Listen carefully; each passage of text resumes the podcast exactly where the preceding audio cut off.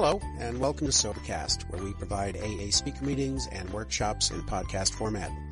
We're an ad-free podcast, and if you enjoy listening, please help us be self-supporting by visiting Sobercast.com, look for the donate link, and drop a dollar or two into our virtual basket. We hope you enjoy the podcast. Have a great day. My name is Kellie. I'm an alcoholic, and I'm glad to be here today. I um, can you guys hear me? Oh, good. Okay. I believe that I have three things active in my life to keep me comfortable in my own skin, and those three things are sobriety date. My sobriety date is.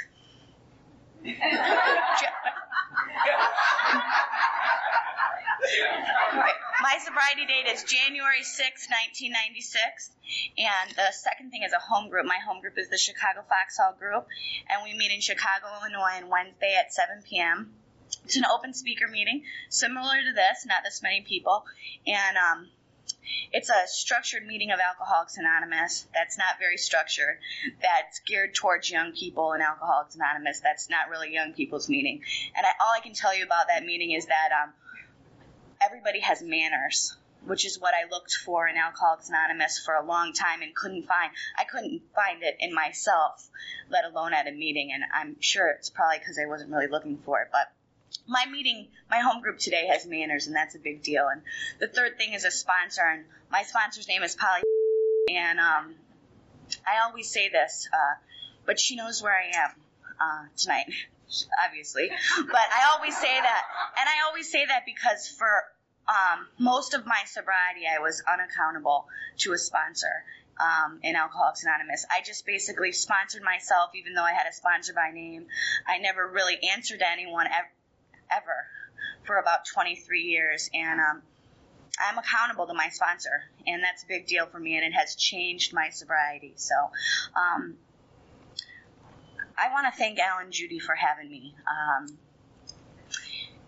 I, I thought it was a big deal the first time I ever got asked to speak. I got asked to do anything like this. I thought that was like the biggest deal. And what's a bigger deal is that people ask me to do this again. I, it's, uh, I never, ex- I always think I'm going to go up there and I'm going to do a really bad job and no one's ever going to ask me again. But that hasn't happened, so it's a surprise and it's a big honor. And um, it's hard, you know, it's hard to come up here and be honest. And uh, I just hope that I can help somebody in the room today by sharing you my experience, strength, and hope. And that's what I'm going to do. And I want to thank everybody for being um, so welcoming to Rich and I when we got here. It was just, uh, it's been great, and we've only been here a couple hours, so I'm really looking forward to the rest of the um, conference. So, I have a little while to tell you what what it was like, what happened, and what it's like now. And um, I'll start by telling you that I am um, 26 years old. I got sober when I was 18. So I'm going to tell you what it was like for me that got me to get sober by 18. Um, I grew up in South Florida in Fort Lauderdale. I was uh, only child of a single mom. My mom was a crackhead prostitute. We lived in a trailer park. Um, it was, and I'll just describe it for you. And before I get way into this, I'll just tell you that because of the steps of Alcoholics Anonymous, I know today that what happened to me in my childhood doesn't have anything to do with the fact that I suffer from alcoholism. And uh, I didn't know that for a long time, but because of the steps, I know that. So I'm just going to give you my history, but it doesn't have anything to do with me having alcoholism, and I'll talk a little bit about that later. I um, so we lived in this trailer park. It was three blocks long and three blocks wide. Everybody was white. Everybody was like like white trash. It's like the best way I can describe it pickup trucks, Confederate flags.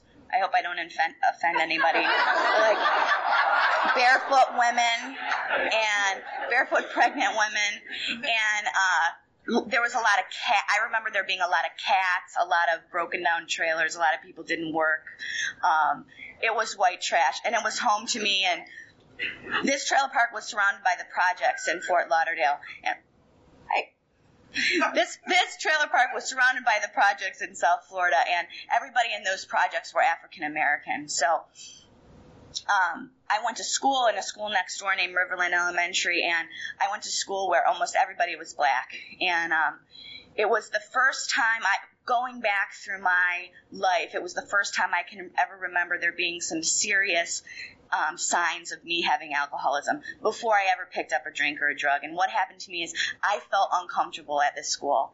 And I don't know what a normal person that doesn't have alcoholism would have done, but what I did is I really wanted to be black because everybody was black and I wanted to fit in. I was desperate to fit in. And I started telling everybody I was half black or a quarter black or something like that. Now I had blonde hair and blue eyes. I obviously don't have any black in me. And um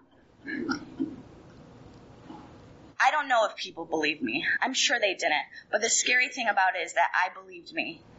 I after telling that lie for so long, I really believed that I wanted to be a quarter black or half black, whatever I was saying, and um, that is a pattern that you know, it's changed, but if I was suffering from untreated alcoholism today, it would be the same. It would be the same for me. Um, that was what it was like at school. They beat me up. They called me cracker, poor white trash, trailer girl. Um, there was a lot of violence. In the trailer park, I was like the leader of the pack, kind of bossy, which hasn't changed a lot. Um, and the treehouse was in my backyard. I was calling all the shots. I was doing my best to control the situation outside of my outside of the trailer. Um, I peed in my pants until 10 or 11 years old. I didn't want to miss anything. I like to be the last person at the party, the first person there and the last person to leave. I don't want to miss anything, and that started at four or five years old. Um, what was going on in the trailer was a lot of sexual emotional, physical abuse. I was the victim. Um, I, I've done a lot of work on that now, but what I can tell you then is that I felt powerless inside of that trailer. I felt powerless because of what was happening to me. I felt powerless because of what I was seeing my mom do, what I was hearing my mom do, what I was hearing her say. I felt very powerless. So I had to search outside of that trailer to get power. And in the beginning, I got it from lying, pretending to be somebody I wasn't, and then I got it from trying to control and manipulate situations. It hasn't changed much. Um, so that was what it was like for me. I uh, a wonderful thing happened to me at about 11 or 12 years old. My mom smoked pot, and um, I'm going to tell you about my first drink. It wasn't a drink, it was a joint. I know this is an Alcoholics Anonymous meeting, and I hope I don't offend anybody else. Um, but I, my mom had roaches in the ashtray. Everybody knows what those are, like little, maybe not joints, little joints. I don't know. Um, they know. Okay. So my mom would have those in the ashtray, and uh, I would go around and I would collect them during the day, and uh, or during the week I would collect. So the first time I did, I collected all these roaches. I probably had like I don't know, twelve or something like that, fourteen maybe, and I unrolled them and I rolled them up in a joint like I had watched Turner Friends do, and I was by myself and I smoked this joint by myself, and um, it was just like you hear anybody else talk about. It was the best thing. All of a sudden, it was okay that I was Kellie Anderson. It was okay that I was white. It was okay that I was not religious. It was okay that I had never been baptized and I was convinced I was going to hell it was okay what my mom was doing. It was okay we didn't have a kitchen table. We weren't celebrating holidays. Um, I'm sure you guys can relate. Everything was okay. When I put it in my body, it was like, all right. It was magic for me. And, um, similar to what Alcoholics Anonymous and this people like people in this room are able to do to me is what that joint did. And um, I was hooked, not physically, I'm sure, but I was hooked to the effect produced, and which is what it talks about in the doctor's opinion. It's why I smoked jo- joints after that, and it's why I drank. I drank for the effect produced by alcohol. Um, so just like anyone else, I started with pot, started drinking probably the next weekend. Um, I was, uh, you know, I think I was 12 and I wasn't really a social drinker. I was somebody that took like a couple Budweisers out of the refrigerator and put them in my room. I drank drank warm Budweiser in the beginning, and that never stopped. I always preferred a warm Budweiser over a cold one, and um, I just drank. Right after that, I got into um, actually it was between third and fourth grade, I was like nine years old. So this is actually before I started using, but I got into a school that was for people who are accelerated in math. It was called Nova, and at this school they shipped everybody from all over Broward County to go to this school. And um, at this school, everybody was Jewish. So I ran into another problem. You know, that was in like third or fourth grade. By the time I was in eighth grade, I was like half black, a quarter Jewish. You know, I was like totally confused about who I was, and this was all before I found my solution, and uh, which came a few years later. But I was just not happy being me, and uh, uh, like you know. I wasn't pretty enough. I wasn't skinny enough. We didn't have enough money. You know, I was uh, I was embarrassed about my mom. She had a 77 Plymouth Duster. It had no floor, floorboards. It was like the Flintstones car, and um, with black tinted windows. And um, I remember I used to get invited to these bar and bat mitzvahs, and uh, for anyways, I used to get invited to these big like parties, and uh, I would have my mom drop me off like three or four blocks away, and I would walk in this fancy dress, and you know that was one of the things I needed to make amends to my mother's my my mother for. I was totally filled with pride, before I ever picked up. I had so much pride. Everything I had and that was given to me was not enough, even because I did get good things. And uh, I was an only child for, I mean, an only grandchild for eight years. And my grandparents, the first and only and the oldest, they really took care of me. And anything I really wanted or needed for, I got in the summertime. I flew to Chicago in the summer, and my grandparents took care of me for three months. And, you know, they had no idea of what was going on and what was happening in Florida. And you know what? I never told anyone. I never told anyone. I never asked for help. I never made a plea to get out of the situation I was in. I was full of pride and full of arrogance and self righteousness. Like, I can take care of this. I'm going to be okay. And then as soon as I got drugs and alcohol, alcohol off, I was off to the races. And, um, so that was 12 when I started partying. I got sober at 18. I can tell you some facts about what happened in those six years. Um, I did everything I could. Whatever you had, I would do. I tried everything that was put in front of me. And um, right after, uh, I think I was. Right after I turned 13, I turned 13 in May. That summer, I went was the last summer I went away to stay with my grandparents. When I got home, my mom picked me up from the airport in this old 77 Plymouth Duster, and she said to me, "We moved."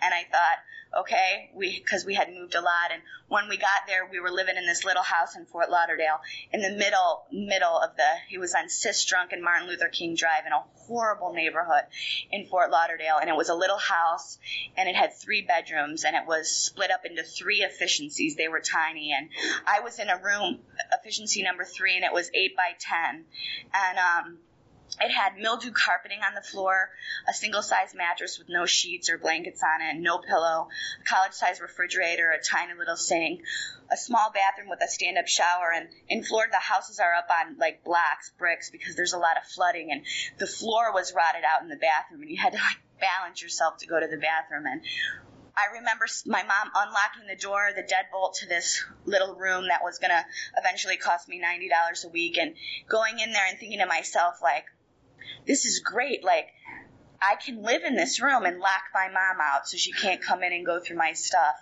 And, um, you know, about two minutes into the situation, my mom said, I'll try to stay out of your way in here. And we were going to be living in that eight by 10 room together. And it didn't last long before I left.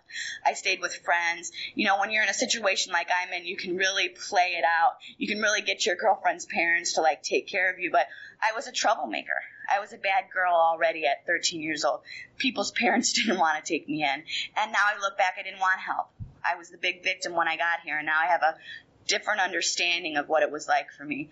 Um, but it was horrible. So I lived in that efficiency. My mom eventually, I moved back in. She moved out. She moved into the first um, efficiency number one. I lived in number three. It was ninety dollars a week. I did whatever I could to. Um, I, I did whatever I could to pay the ninety dollars a week, and most of you know what that is. I'm not proud. I'm very ashamed of what I did, but I had to do it, and I realize uh, it's a part of who makes me who I am today. You know, I uh, those you know, four years or six years that I partied hard, I, I, um, I never once in the in the big book. I love the big book, and it says um, to the his alcoholic life is the only normal one. And to me, that was my it was a normal life. I didn't once think I might have a drug or alcohol problem. I didn't once think um, I need to get out of this situation. Maybe I should ask for help. Maybe real families aren't living like this. I thought it was a normal way to live. And I liked the way I was living. I started getting in trouble at 14. I went to jail for the first time for a felony. I had five felonies before I was 18. Um, I spent from almost from my 16th to my 17th birthday in the juvenile penitentiary. I'm not a real criminal. I just want you guys to know that they were all like possession of cannabis. I was just not real fast. Um, so like when the cops were coming, I was like not able to like get out of there as fast as you know other people. So I always went to jail. But uh, and then you know they you take you to jail, and if you're a minor and they can't find your parents, they let you out on your own recognizance, which I thought meant you didn't have to go back to the court date. Well, that's a felony too, if you have a lot of those. So I was always getting in trouble. Um, I wasn't very smart. So I dropped out of school freshman year. I thought I had learned enough there already. I have journals that I started writing at 12, 13, 14 years old, and I, I literally wrote in there that I thought I learned enough at school. It wasn't about not having the clothes or the, um, it wasn't about not being able to get there. It was about really thinking that I was so smart that I didn't need to go to high school. Just so much pride and arrogance. And um, a wonderful thing happened to me. I um, I hadn't seen my mom in eight months. It was in uh, 1994. She, the last time I ran into her was in a crack house. I ended up actually um, becoming what my mom was. By the time I was 17, I was I was the person I hated the most. I was doing exactly what she was doing, drug wise, for a living, everything. Um, and I ended up running into her, and I didn't see her for eight months after that. And um, I remember a couple times in those eight months thinking that she maybe she was dead. Um, maybe I was even happy about that. And um, on December 23rd, 1994, I I drank a bottle of Southern Comfort, and um, I was drinking pretty heavily at this time, but drugs were still my number one priority. And I fell down and I broke my nose on Mexican tile floor, and I don't remember doing it. I remember being thrown in a pool um, in late December in Florida, being cold, having sweatpants on, trying to get them off. And I remember that's the last thing I remember. I guess what happened is while I was trying to get the sweatpants off, I fell down. I smacked my face on Mexican tile floor. I remember waking up in the morning and just my face being huge and looking in the mirror and being like, I'm not the elephant woman. I was just like, I looked deformed and, um, I was washed out. I hadn't seen anyone in my family for years. My mom, like I said, was eight months. I, I didn't have a place to live. I had lost that $90 a week efficiency. I didn't have anything except for two book bags. One of the book bags had two photo albums in it. The other one had a couple sundress dresses, a couple pair of broken sandals. I was I was broke down and beat down and um, now my face was looking bad, and I was sure that the guy that I was shacking up with here at his house for the last couple of days wasn't really going to want me around with this face. And um, I remember going with him to the beach and sitting on the beach, commercial beach. My husband and I were just there on the pier and uh, looking out over the ocean. You know, so dramatic, but it's what happened. And um, thinking like you're you're gonna die. And um, I just like heard it. I never had those feelings before. I mean, I was suicidal my whole life. At five years old, I tried to kill myself for the first time by ju- jumping off the trailer, but a lot of those suicidal thoughts stopped when I started using drugs and alcohol. I believe that drugs and alcohol, in a way, saved my life. It saved me from being a teenage suicide. Um, I just had this feeling that I was dying, this thought or feeling I don't know where it came from. I don't know why it came, but it told me call your grandparents in Chicago and um, tell them you want help. So this was on now Christmas Eve of 1994, and I called them and I said, I'm in Florida. I haven't seen my mom in eight months. I know you really don't understand the situation and the condition of what's going on down here, but I need help. If you fly me up there, I'll go into treatment or something, which I had never met anyone that went into treatment or anything. And, um, they said okay. And on January 12th, 1995, I got on an airplane and I flew to Chicago. And, um, so I've been there almost nine years and, uh, I remember my friends taking me to the airport. There was like four or five carloads of my friends. Everybody was trashed. The night before, my friends and I played this game called Kill the Schlager. We only played it once a year and we did it only for a big deal. Everybody would get a bottle of Goldschlager, a big bottle, and we would try to kill it. I never could, but uh, they played it for me, which was a big deal. And uh, the next morning, everybody was hungover. I remember going to the airport, saying goodbye to everyone, thinking that I would really never see them again. Maybe a little bit hoping I would never see them again. And uh, I remember getting on the airplane and drinking Bloody Marys all the way there in first class. I didn't have a first class ticket. I wasn't old enough to drink. I was 17. Um, I just, I made it there. When I got there, I was passed off and they couldn't w- passed out and they couldn't wake me up and they had to wheel me off the airplane. And um, they wheeled me off the airplane and uh, my mom was there to pick me up. And uh, my mom had been there about seven or eight months, and my mom was about four and a half months pregnant, and she was 45. And uh, she was fat. I always say that because when you grew up with a crackhead for a mom, they're not fat. And she was fat. And I can remember saying that, or she was heavy, I should say that. She'd probably appreciate that. She was heavy. And um, she had a little bit of a sparkle in her eye, and I remember thinking that something had changed about my mom. And um, she picked me up. I went right into Elmhurst Hospital. Um, it's a hospital. I did not go to detox. I went to the regular hospital. I had, I'll tell you the condition that I was when I got there from that airport. I had um, long dreadlocks with bugs in them. I had a bladder, kidney, and urinary tract infection. I was malnourished and dehydrated, and I had a sexually transmitted disease called scabies from head to toe, which are like body lice. So I was itching. So I had scabs all over me, and I was 94 pounds, and um, I was dying. I was right. Um, that thought and feeling that I had had two two and a half weeks before sitting on that beach was accurate.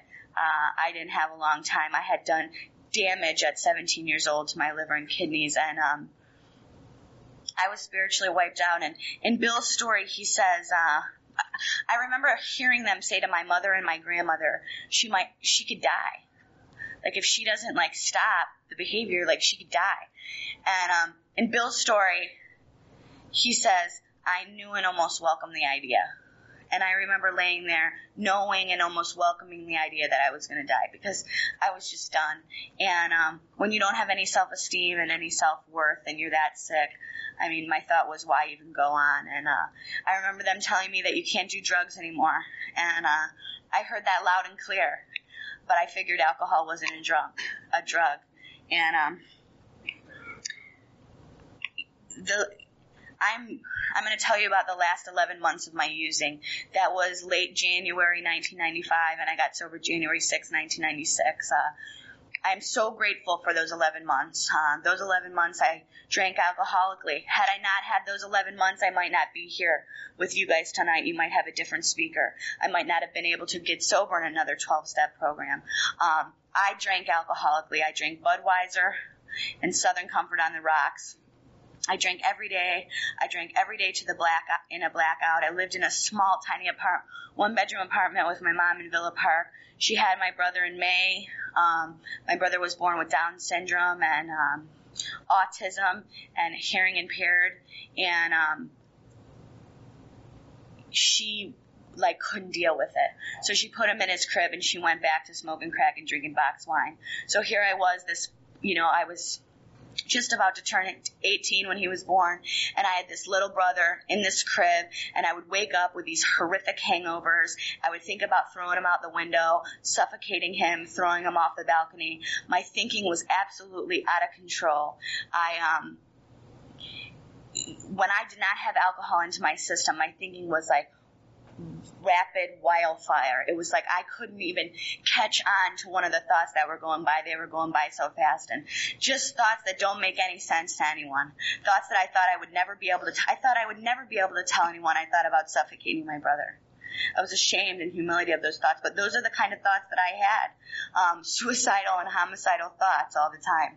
Um, so my drinking in those uh, last 11 months was horrible. I drank as much as I could. I got waitress jobs because I couldn't read or write. Uh, you could just write like over easy O E. It was very easy to be a waitress when you couldn't read and write. And um, I just worked and I drank. I drank in Villa Park in sports bars, and uh, I took men home that were three times my age. Some of them had no teeth. Those were the kind of people that I were hanging out with. I was bringing them back to my mom's house where there was an infant who needed 24 hour a day supervision who wasn't getting it, who I would change his diaper and it would be like five or six days old, the diaper he was wearing. And, um, about in June of that summer when my brother was about a month I was in a bar and I, I guess there was a guy there and he was driving from Colorado, I think, to Tybee Island, Georgia. And, uh, I think I said I wanted to go with him because I woke up there like two days later. I don't remember the trip from Chicago to Tybee Island at all. Nothing. Um, I lived there on that island with him for two and a half, three months till Labor Day weekend of 1995. I drank every day. It was the worst. It was my bottom. There was a bar in every corner, no grocery store, no gas stations, no mailboxes. Everybody rode bikes, even though there was actual roads. It was where I had my bottom. It was a wonderful place. I had a fake ID, even though I was 18 now. Um, I didn't even really know this guy and I'm sure there's women in here that can relate to that. And I lived with him. Eventually, around Labor Day weekend, he did ask me to leave. I um, I wasn't very fun to be around. I was always trying to drown myself and stuff, and um, he would have to like come into the bathroom and pull me up by my hair. Um, I was a little bit obsessed with wanting to die, but um, I did come back. I came back in September um, Labor Day weekend of 1995. I moved back in with my mom. I got a job at a place called the Copper Kitchen. I had one real bad. I, I was drinking every day, slicing my arms. Now I started slicing them, going into Elmhurst Hospital once, maybe twice, maybe three times a week. Sometimes I would go a couple weeks without going in the hospital. They would put me in a 24 to 72 hour watch. I was obsessed with trying to kill myself. I would cut myself over all over my arms, walk into my mom's house and say, "Look what you did to me." I was the biggest victim you've ever met, and uh, I took no responsibility for my actions, a- absolutely none. And um, so I was working at this restaurant. I had one really, really bad drunk in October on Halloween weekend. I was the kind of drinker that started drinking on Thursday. I worked Monday through Thursday, so Thursday through Monday I drank. I pretty much stayed out. There's bars in Chicago and Mannheim that are open 24 four hours a day, seven days a week. So I would just go there, and um, my blackouts started to get really bad. And uh, in the beginning, I didn't have real bad blackouts, and I couldn't really understand when girlfriends of mine or people that I would be drinking with couldn't remember. But in the end, I started having these brutal blackouts, and I I would wake up like with other people's clothes on and clo- in in other places. But the scariest one was this after October um, 31st Halloween weekend, I woke up in somebody else's sweatpants. I was home. I didn't know how I got there. The outfit I was wearing and my purse were nowhere to be found. And somebody called on the phone, and it was this creepy guy from the neighborhood who my mom used to, you know, sleep with. And, you know, he said something like, I have your stuff. And I just remember thinking, like, you know, I'm done. Um, I went to work the next day. There was a girl named Heather in the restaurant that I worked in, and um, she was sitting with an older gentleman in a booth. She was ta- she looked great. She looked fabulous. I used to see her in all the bars, and she would do crazy, stupid stuff like I would do. And she looked great, and she was talking about how great her life was, and she said something about the 12 steps. And excuse me, I had never heard of the 12 steps. Um, nobody I ever know got sober I never heard of anybody in from the trailer park. People didn't go away to like Hazelden. Um, they didn't go away. at all. And um, so I didn't know what she was talking about. That night I went to Borders bookstore. I bought a book called um, Dumping Your Hangups Without Dumping Them on Others.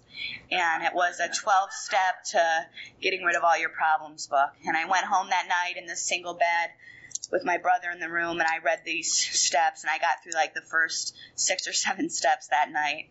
And um, I thought I was on my way, you know. Um, they it, the book gave me a lot of hope. It was the first time I even addressed that maybe I had a problem. And um, that was in, you know, probably the beginning of November.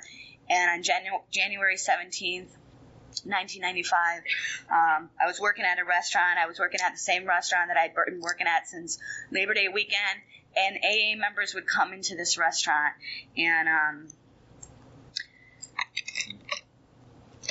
the waitresses would say, uh, "Here come those AAs," and we would all be like, "Ooh," you know. Nobody ever wanted to wait on the AA members, in case you didn't know that. And um, I don't know why. Um, but they didn't, and I would, I, because I'm a chameleon, I would say, "Oh," you know, and I would pretend like I knew what an AA was, but I didn't know what an AA was. Um, and um, towards the end, after they started coming in for a while, uh, they would ask for me to be their waitress, and uh, I don't know why. Maybe it was because I was like 90 pounds. I had a you know a blue uniform on that was three or four sizes too big. I always smelled like Southern Comfort. I had a flask of it in my pocket.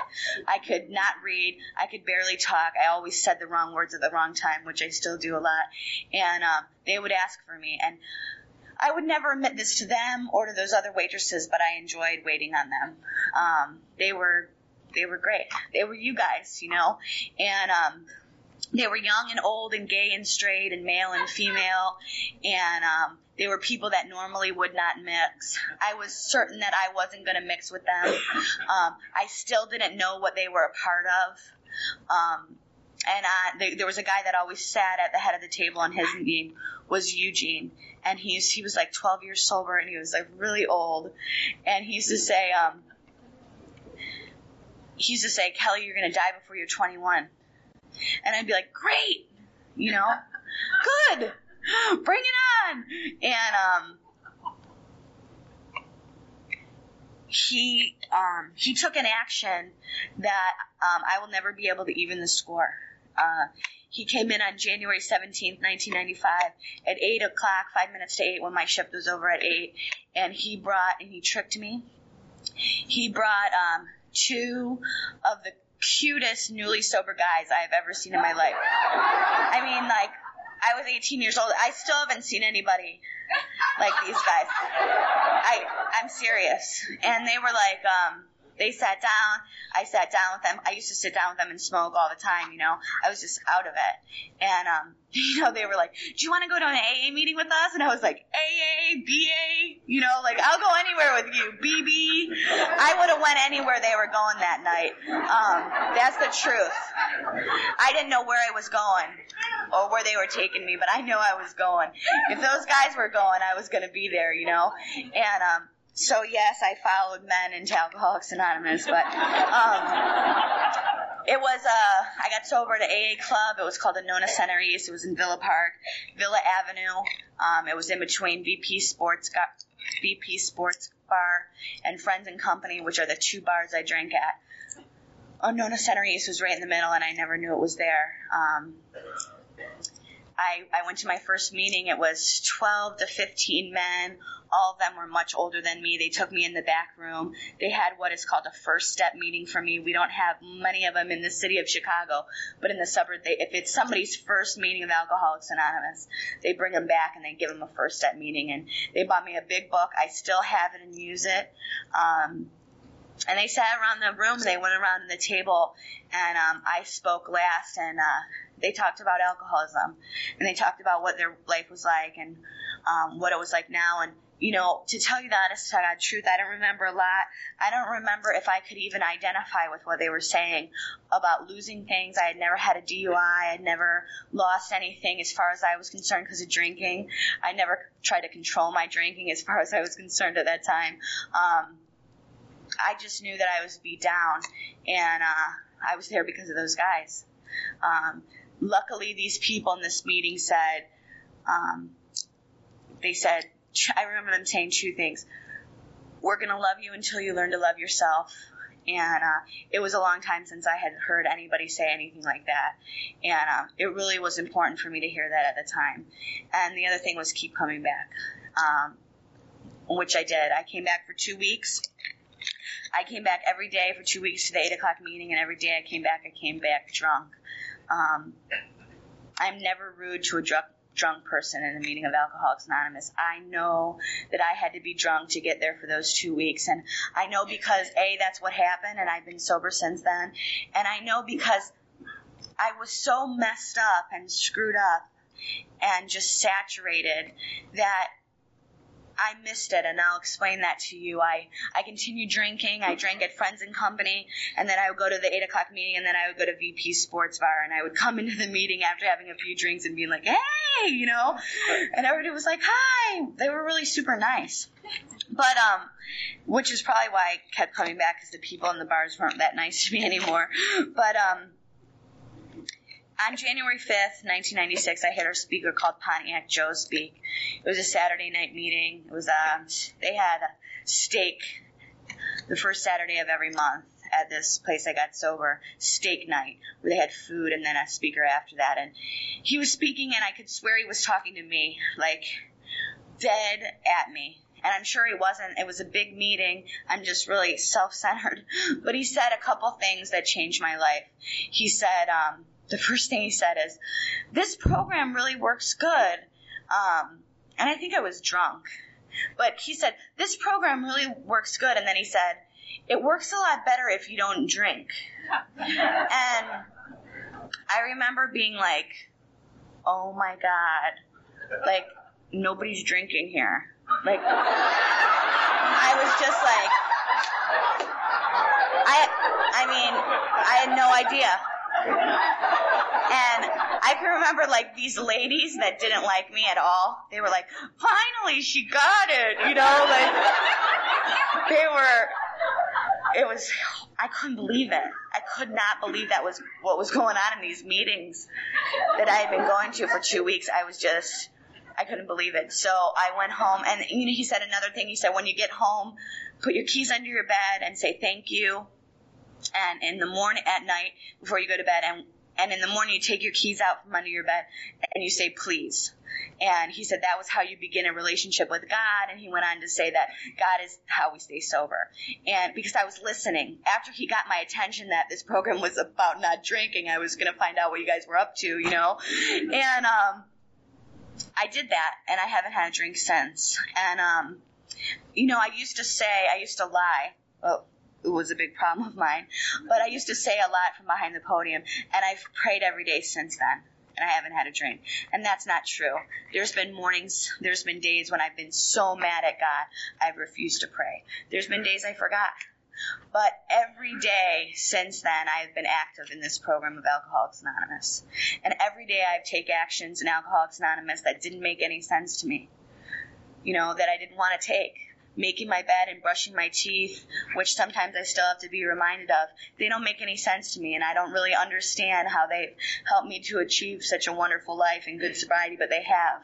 And that's what I've done. Um, I only have a little bit longer, and I just want to tell you um, what has happened to me since January 6, 1996, and uh, I'm not feeling good, and I'm going to do my best to uh, keep talking here, but I will tell you that um, I'm going to try not to cry the whole time I'm up here.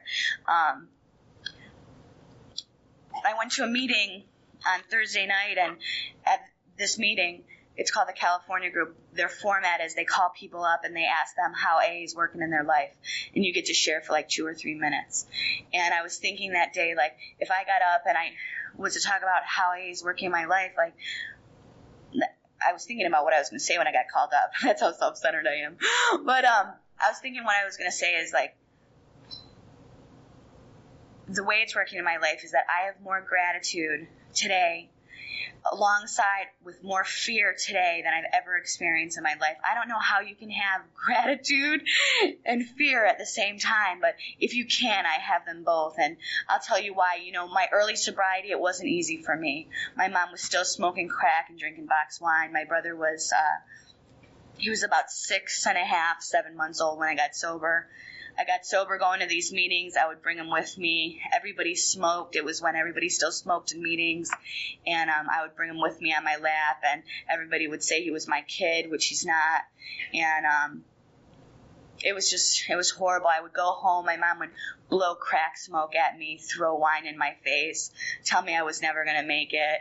And um, I was crazy. I didn't get a sponsor. I got a sponsor by name, but I didn't start taking any actions. I didn't. I lied. I told everybody I was 21 when I came into the program. Nobody knew I, my age because I was afraid. I told you guys I was 18, I wouldn't be allowed here, you know, because it's AA. Don't you have to be 21 to be an alcoholic? And um, so I lied to everybody. I didn't tell anyone what what was going on for me living with my mom. So I'd go to these meetings and I would like just talk in these meetings just a bunch of crap. Nothing was true. I wasn't asking anybody for help. I wasn't telling them what was going on at home. I was trying to work and I was shaking all the time. I spilled a couple bowls of of hot soup on a two clients actually two days in a row and I got fired and lost my job. So now I wasn't working. I was just hanging out at this club and I was taking the same actions that I was taking before I got sober, I was still taking them in Alcoholics Anonymous. I was not getting any better. The only thing that was different was that on, um, and I, I didn't know this then, but I know it now. On January 6th, the de- desire to drink was gone, and it's one of those phenomenons that I can't I can't explain it. Um, I was the person that would drink all night, wake up in the morning, look at myself in the mirror. I would have things like new tattoos that I don't remember getting, bruises that I don't remember getting. I would look at myself in the mirror and I would say, I'm not going to drink today. I don't want to drink today. I would take a shower. You know, five, ten minute shower. By the time I was out of the shower, I was, you know, getting my clothes on as fast as I could to walk across the tracks and get a bottle of Southern Comfort or Amaretto, whatever I could afford. So that was what my life was like every day. And all of a sudden on January 6th, I didn't have, I didn't even have the desire to do that. I really have not had the desire, a strong desire to use or drink in almost eight years. And I, there's no way to explain that except for that God came into my life. Not came in, I'm sure he was already there, but he took it away. Um, it was so, I did everything wrong except for not, except for I did not drink. Everything that I could do wrong. Everybody was older than me. When I was 30, 40 days sober, I met a group of young people. I got involved in young people's service work. I started um, doing work on like uh, young people's conferences. I started, I was an alternate GSR for two years and then a GSR for two years. And eventually I was a DCM for two years in my district. And I started working up in service. I got, I even got a service sponsor. I studied the 12 traditions, but as far as the steps were concerned, I didn't want to have anything to do with them. Uh, for like almost two and a half years. I just did not want to have anything to do with them. And at two and a half years sober, I got a sponsor her name was Marina. She sat me down and I, I said, before you start working with me, I want to let you know that I don't know if I'm an alcoholic. I'm 21 years old. I like this life better than I like my other one, but I don't know if I have alcoholism and I'm scared to tell anybody that. And she said, Well, you know what? I'm going to take you through this big book of Alcoholics Anonymous, and we're going to start at the beginning. And we're going to read the preface and the forewords and the doctor's opinion. And we're going to read every single chapter, and we're going to read them word for word, line to line. And oh, you can't read? I'm going to read them to you and I'm going to let you diagnose yourself with alcoholism. Because if you don't have it, you're free to go. Because this program isn't for people who are drug addicts or have mental problems. This program is for people that suffer from alcoholism. Alcoholism, do you have it? And I, I didn't know. So she took me through the book. It took a long time, maybe six, seven, eight months to go through the first step in the big book. Um, and by the time I got to the end of the chapter, more about alcoholism, where it talks about needing a power, a higher power greater than yourself, or you're you're dead. You will drink again. We have no defense against the first drink. Um, I was scared. I knew I had it. Um, it's a scary feeling to go through the book word for word and realize what it's saying about alcoholism and know that I have a mental and a physical disease. I have a physical allergy and a mental obsession that keeps going and going. I was so afraid. I was so afraid when it talks about um, that there could be a time where I won't remember the suffering and humiliation of even a week or month ago. That really I'm without defense. I don't just not pick up every day because according to the big book, I could again. Like I could go through a period where I can't remember the suffering and humiliation of a week or a month ago unless I have a good relationship with my higher power. According to the big book, I have a daily reprieve and she was reading all this to me and I was reading it. She would read it to me and then I had like six sponsees at the time that I would go home and I would read the chapter. She would read the chapter to me and I would go home and I would read the chapter to them and I was learning this material and I was getting more afraid and more afraid and more afraid and I went on to the second the second step and I went on to the third step and I, I did work about God that's, I mean, I'm only eight years sober. I've done minimal work, but what I know is that I realize that it's my responsibility to connect to a higher power. It's my responsibility to connect to a power greater than myself. And it's my responsibility to know the actions that I have to take daily to connect to that higher power. I heard a speaker that talks about it's like we're unplugged and everybody else is like plugged in to God, and we were just born unplugged. And my job every day is to plug back in. And you know, some mornings today I wake up already plugged in, but sometimes I don't. Sometimes something happens in the middle of the day and I get unplugged, and it's my responsibility to plug back in. And um, I took the steps really seriously from that from then on, like about two and a half years sober. I Polly started sponsoring me about two years ago. Um, I didn't know this until she started sponsoring me, but I don't think I was I was five years sober when she started sponsoring me, five, five and a half, something like that. And I don't think I was ever honest with anyone ever in my life until I met her. I uh, heard her speak at a convention about six months before. I called her up, and um, she was living in LA. She gave me 45 minutes of her time. Everybody said, "Don't call a circuit speaker."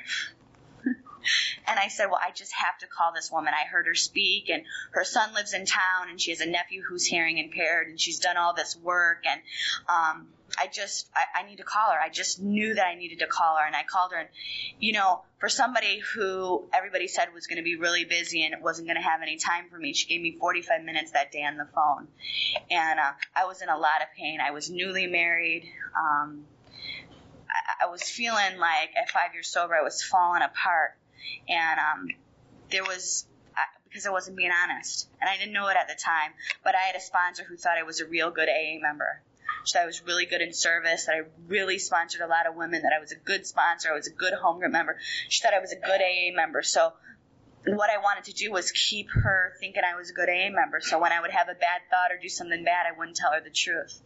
And uh, with Polly being so far away, it's easy for me to just blurt out the truth to her over the phone, like, listen to what I did. Because um, what I get from my sponsor today is love, love, love, love. And um, there's no, not a lot of, there's no judgment from her. And uh, that's what I need to stay sober that's what I need to keep being honest. So the last thing I want to talk about is um, just two quick things. So I went, I got my GED when I was about three years sober. Um, I learned to read. The first thing I ever learned to read was How It Works. People in Alcoholics Anonymous took time out of their lives and of their days to teach me how to read. I, I started going to community college. People would come over. They would help me with college. They would check my papers. I ended up getting straight A's. And um, it's easy to get straight A's in college if you do it like you do AA, if you come early and you sit in the front and you raise your hand and you ask stupid questions, um, it's it's really easy that's that's what I did, and I got straight A's. And I worked at this job. I got a job when I was a couple months sober, and I ended up staying there. And I got laid off November sixth of last year, and um, it was devastating. I was making a lot of money, more money than anybody in my family, in my immediate anybody had ever made. It was a lot of money for me. It was a lot of money for a person with a GED, and um, I got laid off. They downsized. They cut like 24 out of the 26 people in my department, and I was devastated. And luckily, at the time, I was working at this place part time doing sales, and I was working there because somebody in the program said to me, "Would you like to do sales?" And I said, "Well." I do accounting. Like, I'm a bean counter. I work by myself. I don't want to do sales. And I don't want to sell what you guys have to offer because that means I'm going to have to go into these big law firms and, you know, use big words. And I'm dumb because I have an old idea that I'm dumb because I was in the retarded classes. And, um, I remember I said, I talked to Polly. Polly said, you should really take that job. A couple people said you should take that job. And I told this guy, I'll think about it for two weeks and I'll let you know. So on my way to work, after about two weeks, I called Polly and I said, I need your help. And she said, what's up? And I said, I want to call this guy and tell him that I don't want to take that job part time doing sales. And she said, oh, you, you're going to take it. and, um, she said, that will be good for you. And, um, you know, this, the guy that asked me said, you can sell Alcoholics Anonymous better than anybody I know. If you can sell Alcoholics Anonymous, you can sell my business. And, um, he was right. I mean, not about selling Alcoholics Anonymous, but about selling his business. I, uh, I did great and I loved it. I loved doing sales. I loved being there. I loved the people I was working with. I wasn't making any money, and there was this feeling in my heart that said, like, this is the right place for you. So when I got laid off, I got a lot of other job offers, and I'm still getting them almost a year later from the industry I was in, and um, th- these people basically offered me a job there in uh, the middle of November of last year. They the company was really struggling, and they said, um, if you come on and you work full time, we and we get out of this mess, we will make you a partner. And I said, okay. And my husband said, um, we will downsize. We will get rid of one of our cars. We'll move into a smaller apartment. If you feel like you need to work here for some reason, I'm gonna I'm gonna support you in working here. And um, that's just the way he is. He's great. Um, and in March um, 3rd, 2003, the owner of the company decided that he was going to step away. And uh, I remember the day, it was a Black Monday. That's what I call it. It was a Monday. And it looked like there was 25 employees and everybody was going to lose their job. And my husband wasn't working at the time. He was actually working for this company part-time driving. And um, it's a courier company. And I remember thinking like, it hasn't been that long for me since I've been in the unemployment line. So it's not going to be that bad to be in unemployment line tomorrow. But if I was to run into one of these people that work here in the unemployment line, like that would really stink because they had families and kids and they needed their paycheck. And I talked to my husband and, um, this guy basically that owned the company, he said, if you guys get like $5,000 together or something like that, right? He was like, you guys could buy this company. And um, if you ran it right and didn't make the mistakes we've made in the 10 years, this is a profitable business. And um, Rich and I talked about it, and I don't know what happened, but we were just like, let's do it. And uh, we talked to some people in the program. Actually, all of the people we talked to are in this room right now. And uh, it's funny, but the closest people to us, my husband and I, are in this room, and uh, the person said, "Go ahead and do it, do it." And he helped us, and everybody has helped us. And on um, March seventeenth, two thousand and three, I came, I became a 25 year old business owner, and um, it's like six or seven months. My husband and I have been partners in this business, and uh, I just want you to know that like I have been through a lot in my sobriety, you know, in eight years, having your whole adult life, you've been through a lot. I've, I, I, I lost both of my grandparents. My mom had a heart attack. My mom got sober. And since I've been sober, she's also relapsed since I've been sober. I've watched my brother, who's eight now, grow up and have a lot of problems with his Downs and his autism. Um, I've been through a lot. I got married at five years sober to my best friend. I had, uh, you know, a big wedding with a big white dress. I, I wanted to get married in a courthouse because that's what I thought I was, you know, that I deserved. And my sponsor said, you are going to have a big wedding. And I did. I had a big wedding. I, I've been through a lot, but I said this to Rich, I think, the other day. It seems like I've never really been really beat down. Like you go to the people, meetings with people, and I thought I had. I mean, I, I had a bankruptcy. I've lost jobs. I got a, you know, a $30,000 car stolen by a newcomer when I was four years sober and I didn't have any insurance. I had no insurance because you don't need car insurance. Um, and I mean, it like ruined my credit. It was horrible. I mean, I I have I had always thought that I had been beat down, but I go to meetings with people who really have humility and stuff like that, and um, I don't think I've been beat down. And with this business, I'm getting a butt kick. I mean, uh, I'm getting my butt kicked, uh, uh, and I'll just say real fast that we have biz- because my husband and I believe in the in the Constitution or the principle of sponsorship, we have business coaches. We have people who that's their job is to coach us in this business. They're like sponsors. We're accountable to them. And um, I'm, I'm beat down with them every time. I am beat down. I'm humbled. I'm humiliated. I don't know how to run a business for the first couple months. I'm like, I'm a 25 year old business owner. Look at my new shoes. You know, like, I was like, had no idea what I was doing. No idea. And, um, you know, my sponsor told me the other day on the phone, um, it's a, it's, it's a surprise that I didn't drink earlier this year. I'm really, earlier this year, I took actions that almost destroyed my marriage, that almost destroyed this business, um, actions that I'm not willing to talk about yet from behind the podium, actions that I hope I never have to repeat again. I hope that someday I can help people to avoid them taking the actions that I took, humiliating just bad actions because of my pride and arrogance and just self-centeredness. And, um, God is good. And I'm, this is what I'm going to end with. Um, because this is really all I can say on uh, we, my, Rich and I separated because of my actions, and um, I went to in April I went to see Polly and Dave with a couple sponsees of mine in California, and when I was out there, they weren't very nice to me about how my behavior was. Um, they were nice to me, hospitable. Mr. Pistol was, and. Um, He told me he would give me five dollars for every time I called him Mr. Pistol up here. five dollars.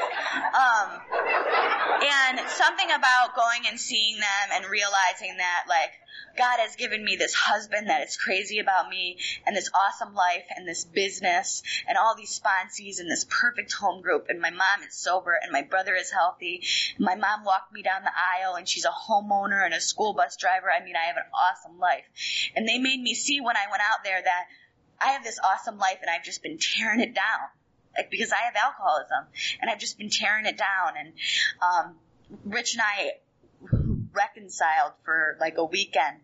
Is that what you could call it? Yeah, for a night. We um, it was just like it was just like one of those things, you know, you know, and um, like about five or six weeks later, seven weeks later, um, uh, we went to an AA move. Um, our home group was doing an AA move We were really active in our home group and we happened to be together that day. He happened to give me a ride home. He was living in our, we were living together and he was living on the couch and, uh, I went, I took a pregnancy test and, um, I didn't tell him I wasn't feeling very good. I was a little emotional like this and, um, I, I got to make a call that day. It was May 31st um, of of this year, and I called my mom and I said, "Mom, um, sit down." and she said, "Good sit down or bad sit down?" Because we always say sit down to each other when whenever we have good or bad news. And I said, "Good sit down." And and I I got to say to my mom, who's alive and well, "You're going to be a grandmother." And um. Like, I'm not sure why God continues to give me these blessings, even when I'm a bad girl. And, um, I don't really know. All I know is that I, I don't know anything. I know that. That's about all I know. All I know is that all I hope for myself is that I'm not willing to give all this up anymore because of my character defects. Like I was willing to trade in the farm because I was going through a bad time. And I just, I'm to be a mom. I, I have to stop now talking. They're to come and drag me off here pretty soon. But um, I, I'll have the rest of the weekend to talk to you. I, I'm more afraid. Yeah, literally. Um, so just know that I'm going to talk to you. Um, I'm more afraid than I've ever been. Uh, I'm afraid to be a mom. I didn't have a very good mom. I didn't have a very good role model. I don't know what I'm doing. I've had a horrible pregnancy. I thought it was going to be awesome and easy, and I was going to be like doing yoga, and I was going to be this fabulous pregnant woman, and I've just been miserable for six months. Um, I thought I was going to be able to be a good mom, and now I just realized that like um, I thought I was going to be able to be a good business owner, and I can't do this. And and I'll end with telling you that um, Thursday was boss's day, and um, on Wednesday I sent myself flowers and my husband flowers and our office manager flowers because I figured I was I was a bad boss and I wasn't gonna give any, so I better get any, so I better send myself some. And um, so I did. I sent myself flowers, and boss's day came, and the flowers came, and me and Rich and I and Cynthia, our office manager, all had flowers, and um, I just think I'm such a bad boss because I'm so beat down in this area of my life. Like I just, I have these 25 people who call Rich and I owners that call us boss, and I just feel like I've done a bad job. And um, because of this program, like that day I got cookies and cards from these employees. I got cards that said, "You're a great boss," you know. So I just know that like I I'm taking direction right now on how to be a good boss and how to be a good owner and how to be a good partner in this business. And as a result of doing that for only like two, two and a half months, I've been working with these coaches. Already my employees are seeing a difference. Like already they're saying to me, you're a good boss. Keep up the good work. So the only thing I keep telling myself about this fear about having this baby is that I'm going to be sponsored.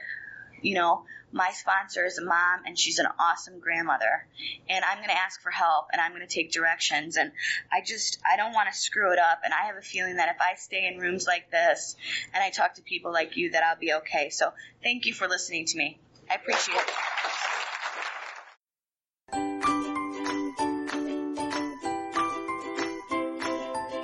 Thanks for listening. I hope you enjoyed the podcast. Sobercast is ad free, and we'd like your help in order to keep it that way.